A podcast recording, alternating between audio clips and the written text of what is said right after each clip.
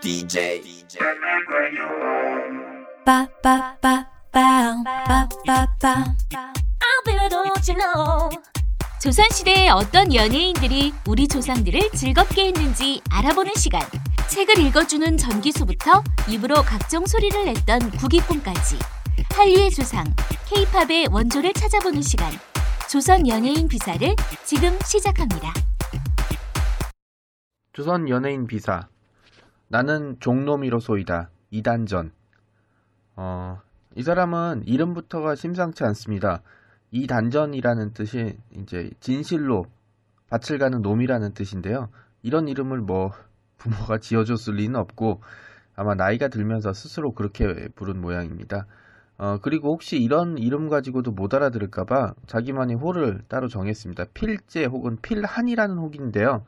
필한이라는 호는 어떻게 정했냐고 물으니까 이렇게 대답했다고 해요. 아래 하자에 사람 인자를 파자해서 필자로 했고 그 다음에 이제 뒤에 붙은 한자는 어, 한나라 한자인데요. 보통 이제 천한 남자를 뜻할 때 얘기하는 이제 상놈이라고 얘기하지 않습니까? 이때 이제 이거를 한문으로 적을 때 상한이라고 씁니다. 아마 음차를 한 것 같은데요. 이때 이 한자 그러니까 이제 이름도 그렇고 이제 호를 쌍놈 아래 것이라고 지은 겁니다. 조선이 엄격한 신분제 사회이긴 했지만 대부분은 신분 상승을 어떻게든 하려고 노력을 했습니다.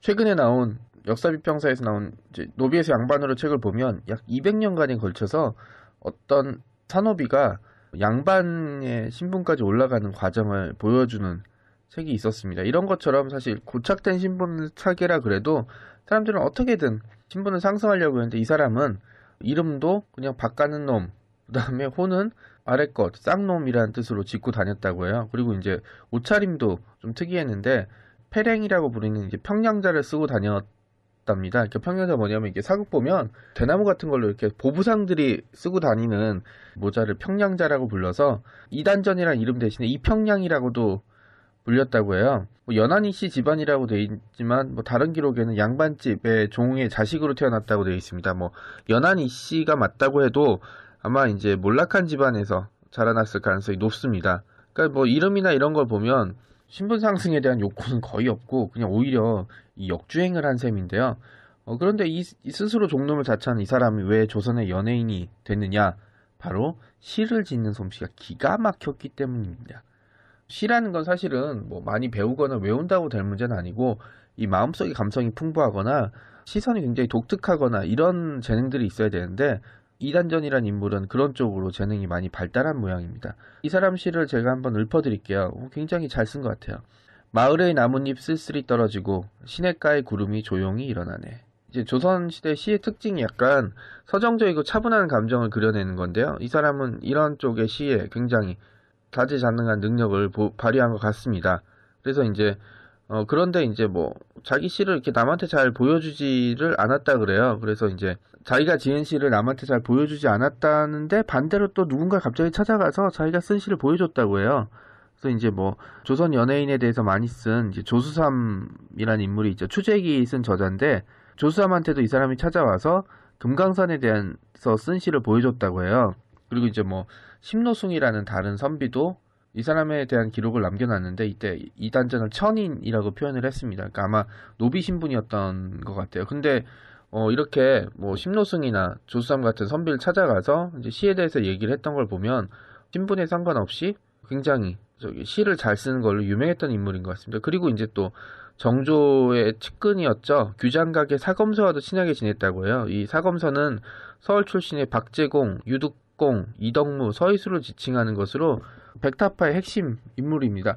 뭐 지금 이제 전시가 끝났겠네요. 그 서울 역사박물관에 가면 이 백타파에 관한 이제 전시 를 했는데 뭐 시간이 되시면 한번 가보시는 것도 괜찮을 것 같은데 지금 예, 전시 저희 전시는 끝났겠네요. 안타깝습니다. 네, 되게 재밌었는데 말이죠.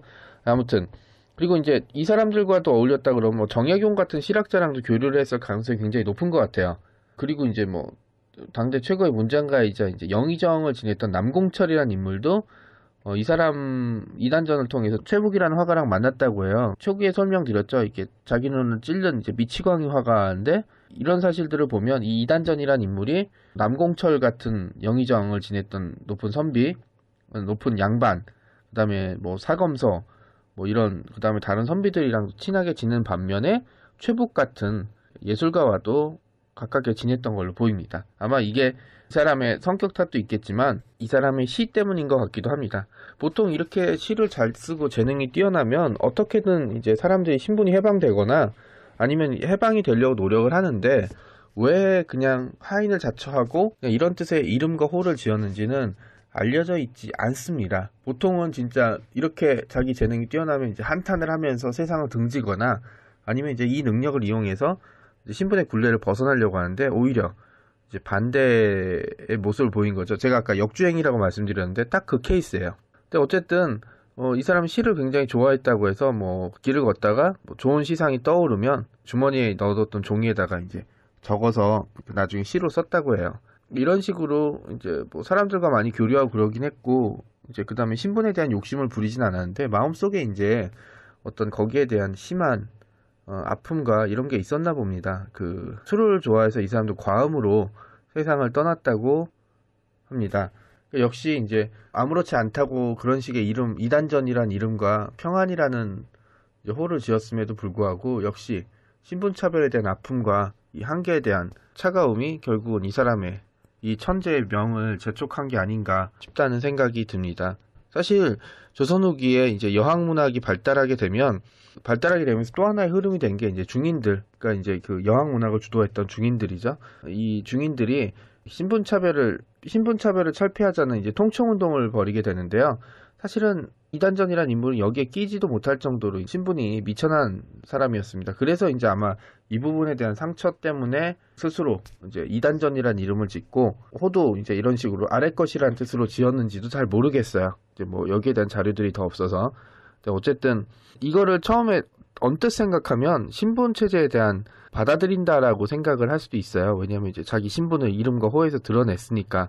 근데 이제 저는 반대로 자기 이름과 호를 통해서 이 신분제도에 대한 개인적인 도전을 한 게 아닌가 네, 싶습니다. 왜냐하면 이제 이름이 특이하니까 누군가 물어봤을 거고 이제 뭐 이런 식의 아랫사람 이제 아래 것이니까 이런 식으로 이름을 줬다는 설명을 듣게 되면 그대로 받아들일 사람은 없겠죠.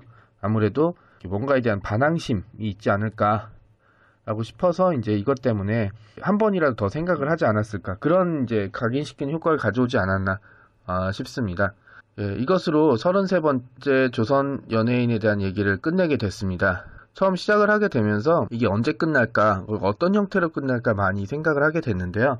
여러분이 변함없는 성원과 사랑에 힘입어서 나침박에도 들어가게 됐고, 청취자 여러분들의 많은 사랑을 받게 됐습니다. 팟캐스트라 그러는 거는 저한테는 세상을, 세상과 소통하는 또 하나의 창구이자 지름길 같은 존재로 생각을 합니다. 조선 연예인 비사 많이 사랑해 주셔서 감사드리고요. 다음에 다른 기회를 빌어서 여러분 앞에 또다시 인사를 드리는 시간을 갖도록 하겠습니다. 이것으로 조선 연예인 비사 시즌 1을 마치도록 하겠습니다. 감사합니다.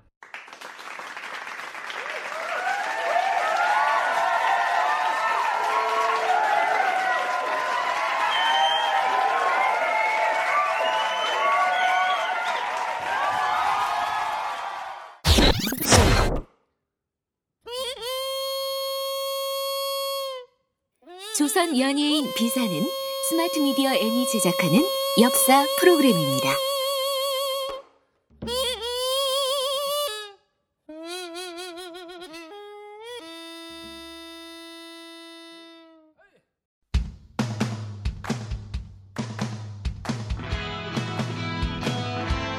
이 영화를 볼까 저 영화를 볼까 영화 홍수 시대의 정작 뭘 봐야 할지 모른다고요. 여러분의 고민을 싹 날려버릴 방송이 찾아옵니다. 이름하여 전창걸의 부기 영화. 대한민국의 영화 키드들을 설레게 했던 전창걸의 유쾌한 수다 전문 성우들과 함께 발랄 통쾌한 재현 그리고 전문가를 초빙해서 들려주는 깨알 같은 뒷얘기까지. 신개념 영화 방송이 여러분을 곧 찾아갑니다.